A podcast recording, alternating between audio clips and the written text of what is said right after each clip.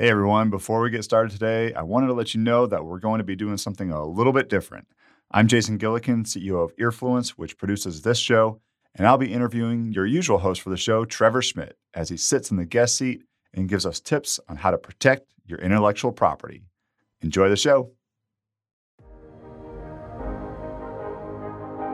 I think a lot of times I don't want to say there's a misconception about IP rights, but you really need to think about IP for what it can do. And intellectual property can be both a shield and a sword in some respects. So sometimes you want to get that protection for your trademark to prevent other people from coming in to your space. It's only going to be as valuable to you as your ability to go out and either stop other people from doing it or to use it as a protective shield to prevent other people from trying to stop you from doing, you know, what, what you're doing for your business. Hello, and welcome to the Founder Shares podcast, brought to you by Hutchison, a law firm in Raleigh, North Carolina that helps founders and entrepreneurs in technology and life science companies start up, operate, get funded, and exit. So, whether you're already an entrepreneur, want to be one someday, or are just fascinated by the stories of how a business goes from an idea to success, or not such a success, this podcast is for you. Today's guest, well, you know the voice already from the intro quote, is Trevor Schmidt intellectual property attorney and partner at Hutchison PLLC, and of course, the host of this podcast. Trevor is guessing today to talk all about intellectual property, the different kinds of IP, mistakes he sees startups making, and the IP steps you should take when founding a company. For Trevor, from all the way back in fourth grade, one day he declared to his parents that he wanted to be an attorney. In high school, he got involved with mock trials and clerked at a lawyer's office. Through undergrad and law school, he never wavered, although he did discover another passion and maybe a post law career.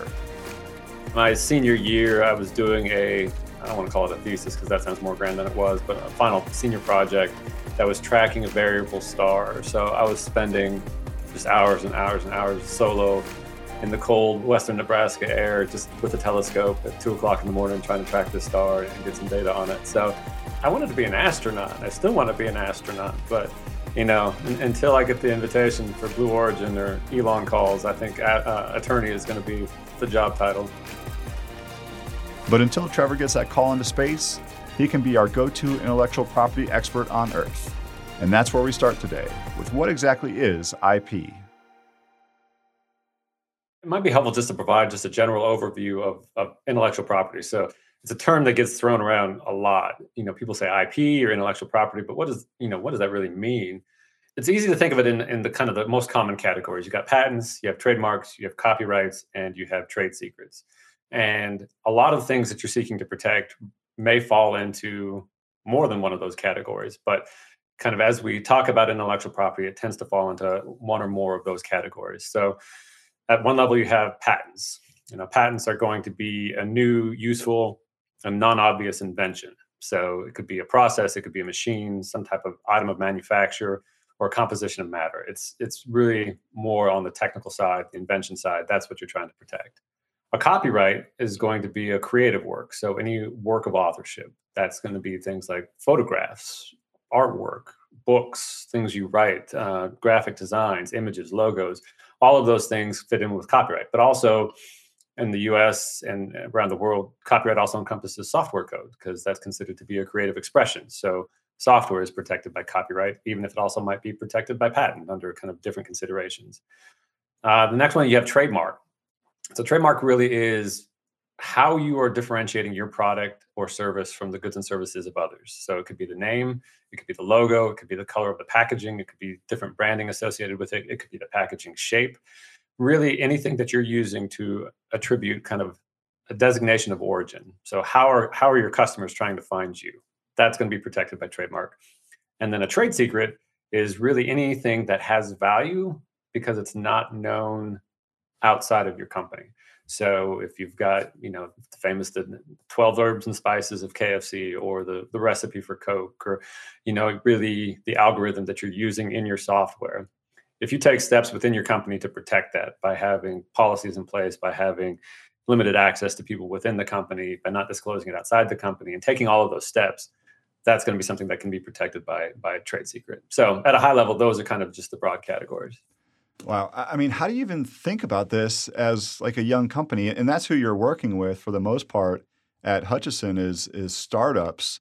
There's so many things to think about when you're starting up a company. And how do you even know like okay, well, I need this protected? Is this even a trade secret? How do I even know where to start with this stuff? Yeah, I think it this helps by having conversations with people early and often. You know, eh, find advisors, find other companies that you've worked with, find good outside counsel to kind of have these conversations with, to ask that question, what do I need to protect? But also in your own mind for companies to think about what is it that I have that is super valuable to the company?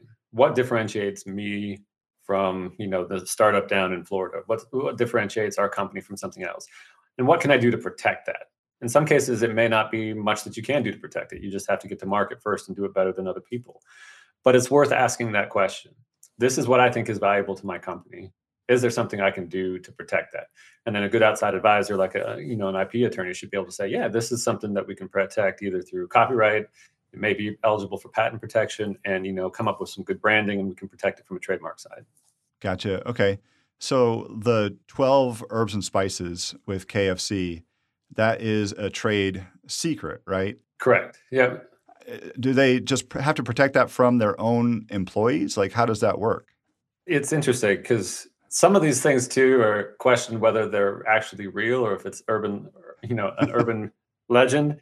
And you know, sometimes these ideas of trade secrets get passed around also to as a form of marketing. We must have something really special because nobody knows about it.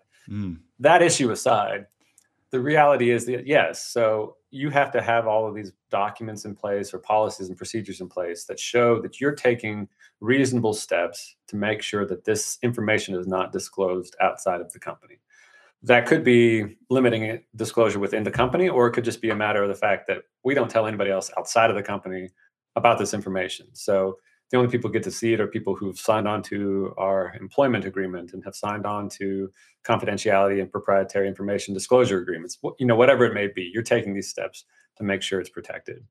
But the thing about, you know, the other th- aspect about IP is that there's a lot of different caveats as far as what it protects. So, for example, a trade secret keeps somebody from taking that from you and then using it as their own, but it doesn't protect the company against independent development. So if I go into my kitchen and I somehow magically put together the 12 spices of KFC and I start using it, nothing they can do to stop me from independently developing it. All they can do is prevent me from going into their office and somehow stealing the recipe and coming out and using it.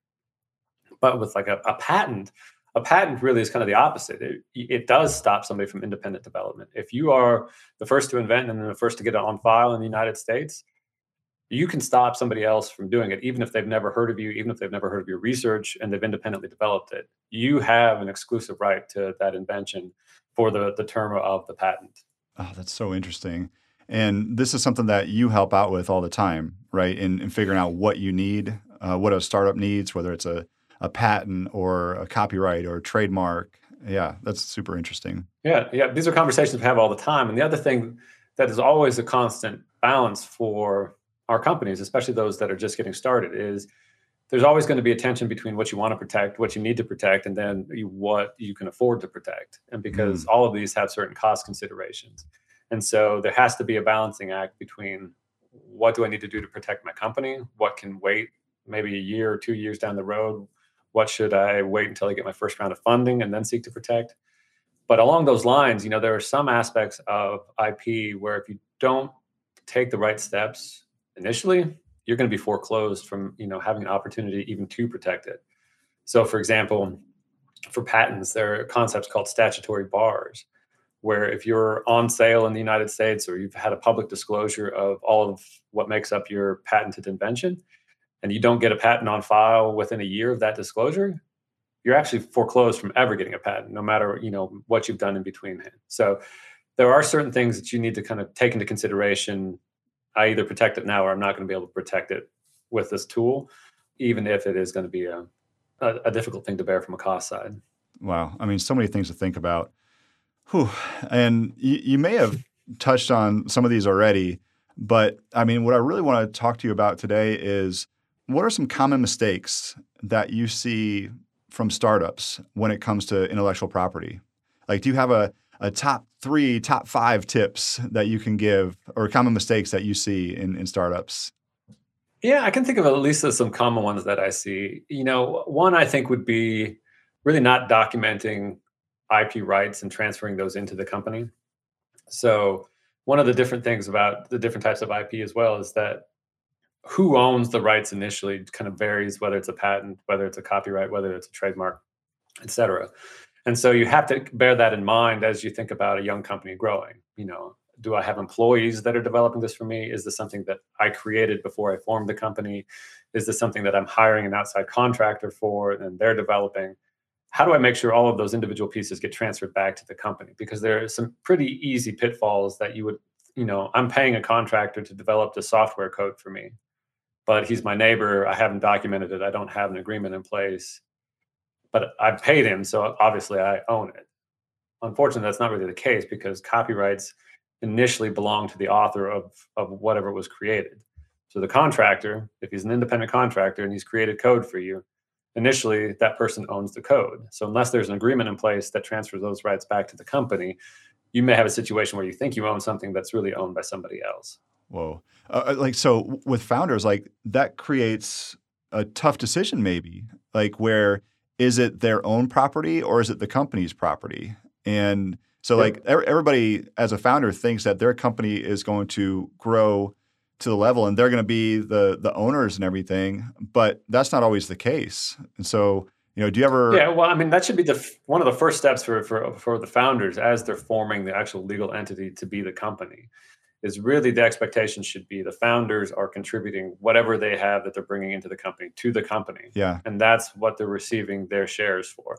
So if I'm a founder and I get 20% equity in the company, the expectation is I'm giving all of my IP rights, all of whatever I've created prior to forming the company to this company so that the company owns it and so that value can continue to grow with the company. Because if you're looking to attract outside investors or a future acquirer, that's one of the things they're going to look to is does the company own what it thinks it owns?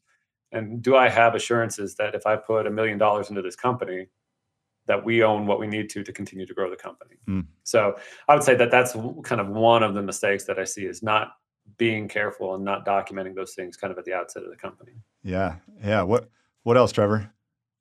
So so another one would be I think this was not a huge pitfall, but I, I, it causes a lot of kind of consternation and heartache, and that's the idea of like either falling in love with the trademark or brand prior to doing searching for it or clearing for it, or even worse, kind of adopting a mark without having done any clearance and then rolling it out in a big way, especially if you're putting it onto product or something that's difficult to take back off the market without having done that clearance. Mm. And so I see this one come up quite a bit where you know I've had this name in mind since I was a kid. This is what my, want my company to be. This is what it's going to be.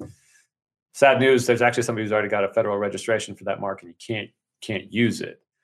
Or you know what? We got excited we got started. I just ordered $10000 worth of a product from the manufacturer in china. I just got it i'm ready to sell it. I got a cease and desist letter that says hey you may not know this but we actually own this this mark already. And that investment and that amount of money that you just put into that product you can't use because it's an infringement and you could create some liability for the company if you continue to use the mark so not having done due diligence or clearance kind of at the outset of adopting a company name, your main product name, your service marks, whatever it is that you're going to market with. Oh my gosh, I, I can't imagine getting those letters. Uh, I, I, mean, I've gotten letters from Getty before. You know, you know Getty Images, where it's like, hey, one of our images, you're using one of our images on your website, and I'm like, I don't even know I was using, but mm-hmm. boy, that's scary. Just from Getty, and it wasn't about a trademark or anything. I mean, I can't imagine getting something from China saying you need to cease and desist all operations because of whatever.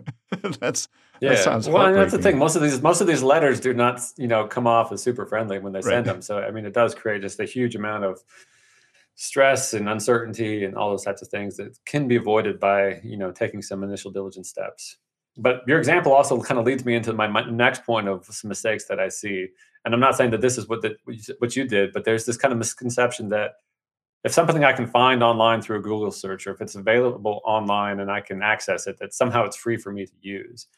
And so I've worked with a number of companies that have got into extremely difficult situations because they have, you know, copied an image from Google Images that they did a search for. You know, they're like, "Hey, I need something for a movie star," so they down right click a, a picture of that and put it on their Instagram feed, slap some product around it, and all of a sudden they're getting a cease and desist letter from Getty or from one of these other image holders, from a rights owner, and a lot of those times they have some pretty pretty scary language when they come back with like a copyright infringement claim because they're going to say that you owe us multiples of thousands of dollars because you've used, used you've used this image. And it can be a situation where you're like wait a minute i just i took one image and i put it on my social media account. How do i now supposedly owe you $150000 what am i supposed to do? So always be careful with taking things from the internet and then using it in some sort of a commercial way because just because you can access it that doesn't mean it's free for you to use. Oh my gosh so what do you do when you get those letters like that? Yeah it, you know a lot of the times you got to make sure that they really have the rights that they're they're claiming. So in the us at least in order to be able to sue for copyright infringement the work has to be registered. So copyright is kind of an interesting situation where you have a copyright just from the moment you've created the work. So that's bucket a but in order to get access to certain other rights, like the ability to sue in federal court for infringement, the ability to seek statutory damages, you have to take that right and then register it. So a lot of these times you get a letter, you know, claiming hundreds of thousands of dollars. They're basing that off the idea that they have rights to statutory damages. So you sometimes you got to push back and say, well, do you have is this is this image actually registered? or is it just a picture that you own? Because if it's not registered, it really changes the calculus of what the value of the infringement is and what their rights are and what your obligations are. Yeah. It, it seems like the easiest thing to do from there is uh, take the image down and and and then it's like, well, maybe I did this by mistake, but at the same time, like there were no damages to you. Uh, but maybe they come back and that's where you help because you need a lawyer in that case to be like, no, no, no, you need this exact language to to send back to them, or why don't you just give them a hundred dollars to keep them quiet, or I, I don't know what it would be, but something like that anyway. Yeah, and it's interesting because you know, as a as an attorney, we actually end up representing both sides of the coin because mm-hmm. you mm. have rights creators that you know this is how they make a living. If I'm a professional photographer and I you know spend day and night taking images, or I'm a wedding photographer and I, you know, I spend my weekends away from my family to take these these pictures. There has to be a mechanism for those people to to recognize the value of their craft. And so sometimes there is some real damages that are happening when you've used an image that you really didn't have a right to. So there's a, that that balance between finding all right, what's an unreasonable demand? $150,000 for like this one use of the image? No. But the other side is making sure that you're kind of compensating these rights holders for the work that they've done if if that's appropriate. So, do you have any like success stories that you can share where somebody came up to you and was like, "Oh boy, I'm in a pickle here. I don't really know what's going on. Can you help?" And you were able to to help them. It's a good question. I think most of the times, or what comes to mind when I hear that question, really relates to some, you know, pre-litigation issues that we got involved with. So, you know, somebody has received that cease and desist letter, or you know, somebody has been contacted by counsel, or a lawsuit has already been filed, and you really at that point in time for the company looking at both a huge distraction for the company because litigation, lawsuits, disputes always take you away from your primary, you know, business of, of what you want to be doing. And so, you know, where I think about the times that we've most been able to help companies really has been kind of to avoid those types of a scenario and find a solution for the company that that either just protects them and, and points out the fact that they had the right to do what they were doing. Really, the end goal should be trying to find a, a mutual, you know, something that's beneficial for both sides. Nobody wants to do litigation, or most rational people don't want to do litigation. And so, you know, finding those levers where both sides have it make sense to to settle rather than go to court, I, I, think has been the times where I feel like I've helped some clients the most. Yeah. Let's talk about trademark.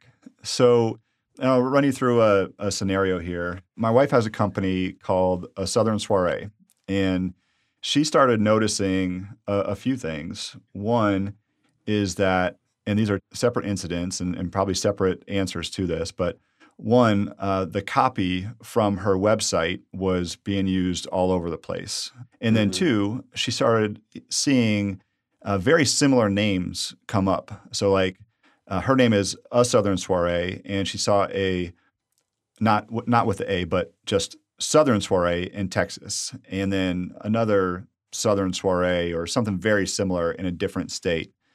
Like, how does an early business think about trademarks like that and what they can do to protect their name, or even if that's that's necessary? Yeah, so it's interesting because in the US, trademark rights arise on the basis of use. So you're able to have certain rights in your trademark just from the moment you start using it. But these, what are called common law trademarks, are going to be limited to the geographic area that you use the mark. So if I'm a North Carolina business, I roll out my company, I've got a shop in Durham, I do some marketing in the Triangle. You know, I've got some rights to my trademark in those areas. But you know, if somebody in California adopts the same name, is doing the identical business, if I'm relying just on my common law trademark rights, I, I can't do anything about that. So to kind of get rights beyond where you've actually used the mark, what you need to do is file a federal trademark registration. And when you file a trademark application to register the mark on a federal level, you end up getting a nationwide priority to the mark. So from the date that I file my application, I have a nationwide priority that would prevent, you know, a junior user from using it in California and Washington, wherever it may be. So it allows me to kind of expand my footprint without actually having used my mark outside of, of that general area. So, you know, that's kind of again, as you talk about the cost balance, the effort balance, those types of things, that's one thing you need to consider is all right, at what point in time do I need to seek that that federal registration or how long, you know, what is my plan? Am I just going to be a North Carolina company? If I'm a, like a local coffee shop and I have no interest in ever, you know, opening up franchises outside of this area, I don't need a federal trademark. I just need to continue to use my my rights and make sure somebody doesn't open up down the street for me. But if my ideal is to be a nationwide or a global business, you need to get out and, and file some applications as early as you can uh, in, in, the company to make sure somebody doesn't kind of jump in front of you. Yeah, and, and that's what she ended up doing was getting a, a, trademark. And you know, the the reason was she wasn't planning on doing weddings in Texas or Utah or anything like that, but she was creating a name for herself nationally on a consulting scale. Mm-hmm. And so she didn't want there to be any confusion about who owned a Southern Soiree because she was the owner of a Southern Soiree before you move on, it does raise a good point because I think a lot of times, I don't want to say there's a misconception about IP rights, but you really need to think about IP for what it can do. And intellectual property can be both a shield and a sword in some respects. So sometimes you want to get that protection for your trademark to prevent other people from coming in to your space. So even if I, I don't intend to operate in Texas or I don't intend to operate in California, you know, making sure that I have a registration to prevent somebody else from kind of slowly squeezing me out by ever expanding uh, you know their presence and somehow then taking over my customer base that's an equally good consideration. Kind of on the flip side you know not talking about trademarks but back to kind of patents you know patents can be very expensive to kind of get on the outset but you have to think about what it is that i'm getting for that patent. And what a patent really does is gives you the exclusive right to that invention to that technology. So really again it's only going to be as valuable to you as your ability to go out and either stop other people from doing it or to use it as a protective shield to prevent other people from trying to stop you from doing you know what what you're doing for your business. So you know there's not a whole lot of value of getting a patent just for the patent's sake.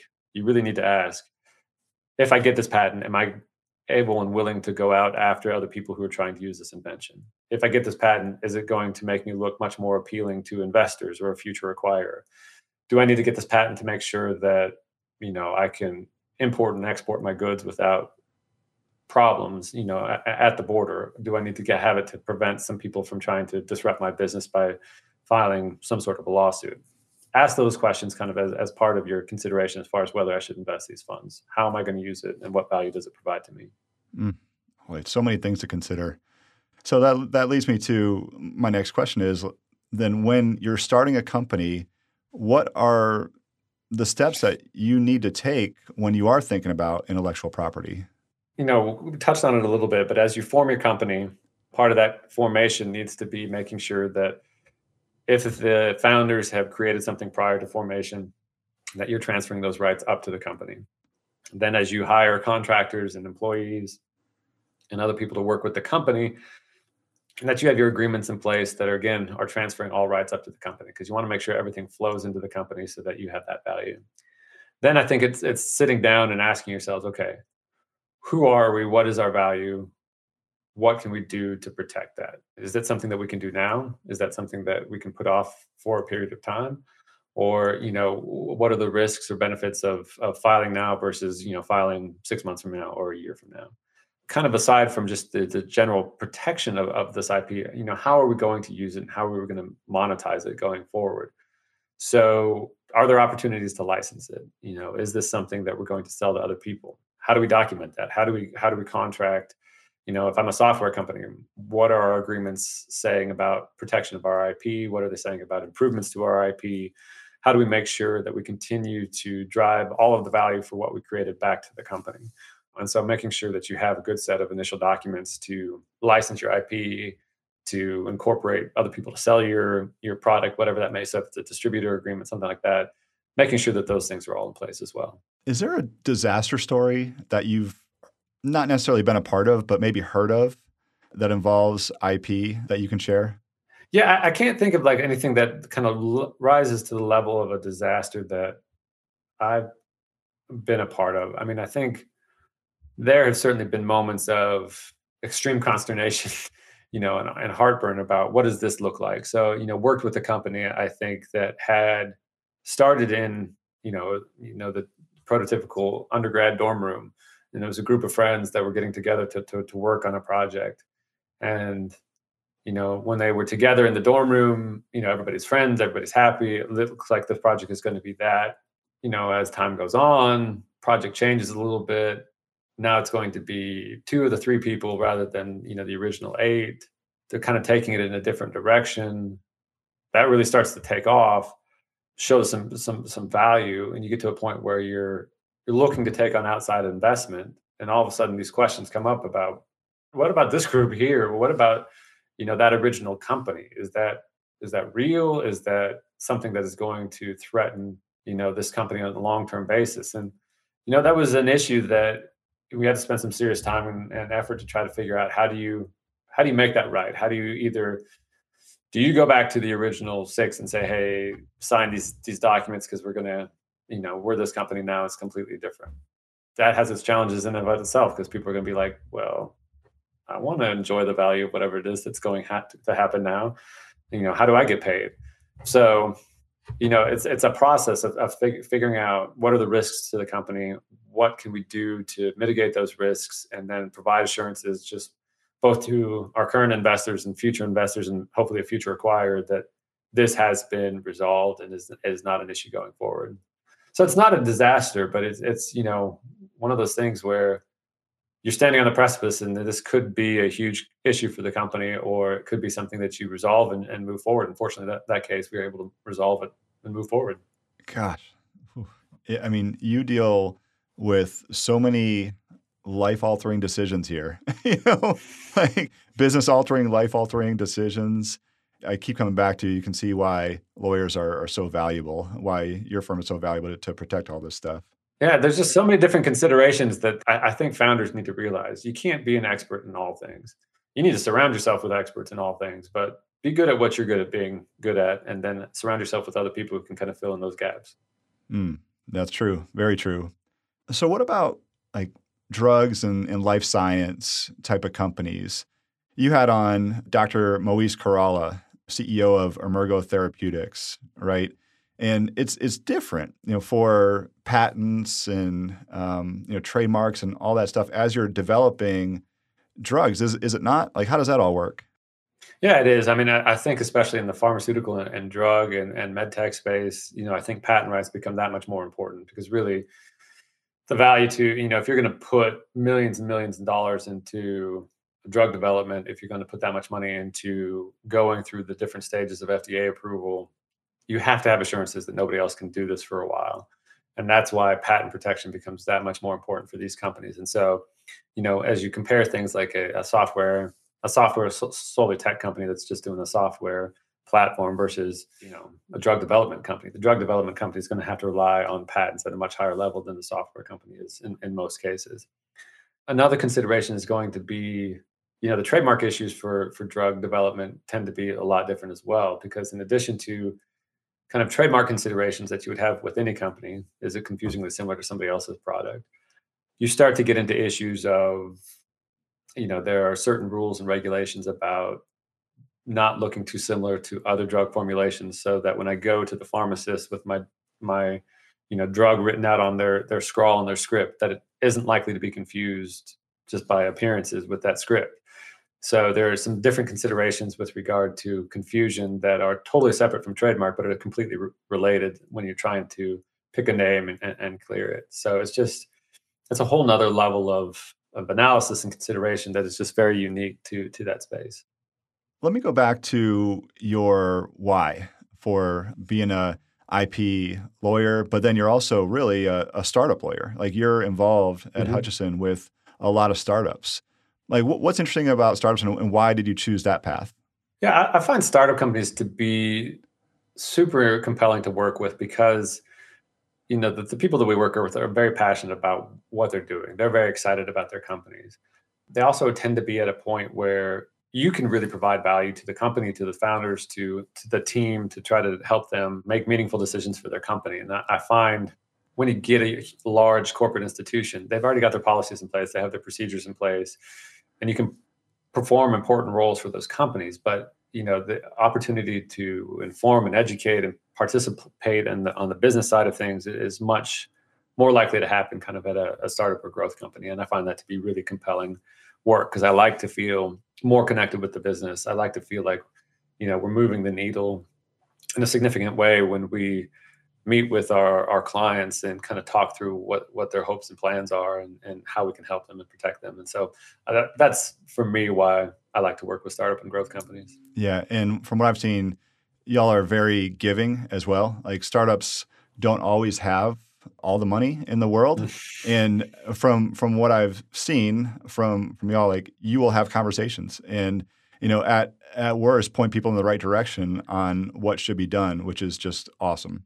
Yeah, well, I mean, I think that's uh, you have to be willing to do that. I think to work with these types of companies because you know there's always going to be a balance of startup companies have some of the most pressing legal needs. You know, things that they have to get set up right at the beginning in order for the company to be successful, and that may be the time when they are least able to pay for it. So, if you really want to work with these types of companies and and provide value, you're going to have to be flexible in your billing, flexible in what you're willing to do, kind of in the outset to work with them early on so that as they grow, you can continue to grow with them. And I think that's what we've always tried to do at Hutchison, and, and it's really part of the lifeblood of the firm. Yeah, definitely. All right, Trevor. So you always ask this on your show, um, and I'm taking over as host for for today. But you get to answer this question this time. So we are the Founder Shares podcast. Now you've given some amazing advice already, but away from IP advice, what's one piece of advice that you would share with somebody who is thinking of starting a company? I think we may have touched on it at once. So I'm going to reiterate the fact that you know don't don't feel like you have to do it all. I feel like that the the most successful entrepreneurs that we've worked with really know their strong suits, and then really know where they're not as strong, and then identify people to help them with that. And I, I think a lot of people can take good lessons with that because I think in this day and age, there's just this feeling that we have to be all things and i think that's a, just a, a, chance to, to be risked. Put your company put yourself at risk. So um, i also always stay humble. Entrepreneurs i think have the amazing gift of you know especially the successful ones of being absolutely confident in themselves and their ability but also being sufficiently humble enough to listen to other people's input and, and take that input. And sometimes that input's not going to be good but be willing enough to listen to it consider it and either accept it or reject it. But you know, I, th- I think that's ultimately going to be successful. But I did want to add kind of one thing here. I don't know if this necessarily applies to founders, but this has always stuck out with me as the very first kind of teaching lesson for me in my legal career. Just because you are legally correct, it really doesn't matter unless you have some ability to either enforce it or make the other side accept that. And that that comes with a story uh, from from like my undergrad career because I was in a, a pre law class at the time, and we were talking about commercial papers, so checks and kind of like financial instruments and those types of things. And the professor said something in passing about how you know you can take a check and write on the back without recourse and then endorse the check, and if the bank cashes that check it really means without recourse means that they don't have the ability to come after you if there's insufficient funds in, in, in the checking account. And I was like, oh, that's a helpful piece of information. I'm going to store that one away. a month or so later, my wife, uh, who was doing some professional photography at the time, happened to be hired to do this wedding. And we did this wedding, you know, I went out and held her camera dutifully and did those types of things. And we got some sense at that time that there there may be some questionable aspects about this bank account that we're getting paid out of. And so she got this check for the work that she'd done for the wedding. And I was like, hey, I learned this in school. We should do this, right? Without recourse on the back of it and endorse and take it to the bank. And we did. They cashed it, sure enough. And next week, we get a call from the bank saying there was insufficient funds in the account. We need you to bring the, that money back to the, the account. And I was like, ah, ah, ah, uh-uh. It's without recourse. You cashed it. I don't, I don't know you anything. And long story short, I ended up getting called. I mean, this is small town Western Nebraska at the time. So I get called into the, the bank, talk to the bank president who is like golfing buddies with the partner at the law firm that I'm working with. He's just haranguing me about I don't know what they're teaching you there. And it's like, this is this is the law.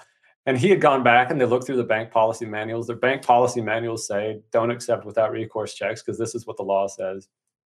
But it didn't matter. None of it really mattered. And at the end of the day, the only way that this ended up getting resolved was the fact that we were able to touch base with the, the folks that we took the wedding picture for and they you know paid us in cash and we were able to resolve it with the bank but that lesson forever has shaped my legal career being legally right doesn't matter if at the end of the day you can't you don't you either don't have the leverage you don't have the access to the resources you don't have access to the courts to actually enforce it. So there are days when you'd be like you are absolutely correct but that doesn't matter. Oh my gosh. What a great lesson. I, I just can't imagine. Uh, you you all needed that money probably like you're struggling in in college law school and, and all that. And and you're like, no, we, you're going to fight this so hard. Oh my gosh, what a great lesson. Yeah. Um, like I said, watch out for the idealistic law students. They're they're in trouble. Yeah. so so Trevor, you've been doing this podcast for a, a year and a half or so now, and you've heard some incredible stories. Is there anything that stands out to you where you should tell listeners, look, if you listen to one episode, you should go back to to this one? I mean, I, you know, it's like picking a favorite child. I, I think that's that's tough to ask anybody to do because I, I think you're right. I've really enjoyed the podcast, and I've really enjoyed just a chance to hear these these wide and varied stories. I mean, everybody that we've talked to has had a different kind of approach to the business, why they're doing the business, how they got into it. It's all been fascinating. But I mean, you know, you mentioned Dr. Khayrallah and you know his experience going from from Lebanon to the United States and founding multiple successful companies. I mean, that's a fascinating, fascinating story. You talk about you know Andrew Sampson with Rainway and kind of his experience of when he was homeless, going to the public library to learn how to code these things and then developing the super successful company that he has right now. I mean, it's a fascinating story, but all of them just have just great insight as far as what it takes to create a business, what it takes to operate that business how you pick yourself up from mistakes or issues that you've made and, and, and kind of keep going. I think they're all just fascinating. That's what I love to do. I love to hear these stories. So, you know, whether anybody else listens to the podcast, I get great value out of like just hearing these stories and, and taking them to heart. Yeah, well, you do a great job with it. And yes, you're right. Some of these stories have been just incredible to listen to. Um, well, Trevor Schmidt, thank you so much for letting me host the Founder Shares podcast. How can our listeners uh, get in touch with you? Check us out at the, our website at Hutch Law. Uh, I think my profile is there on Twitter at INRE Trevor. That's I N R E Trevor. Listen to the podcast. Be sure to check out Founders Shares and subscribe and listen if you don't already. But uh, I think those are all great ways to get, get in touch. Awesome. Thanks so much, Trevor. I appreciate it, Jason.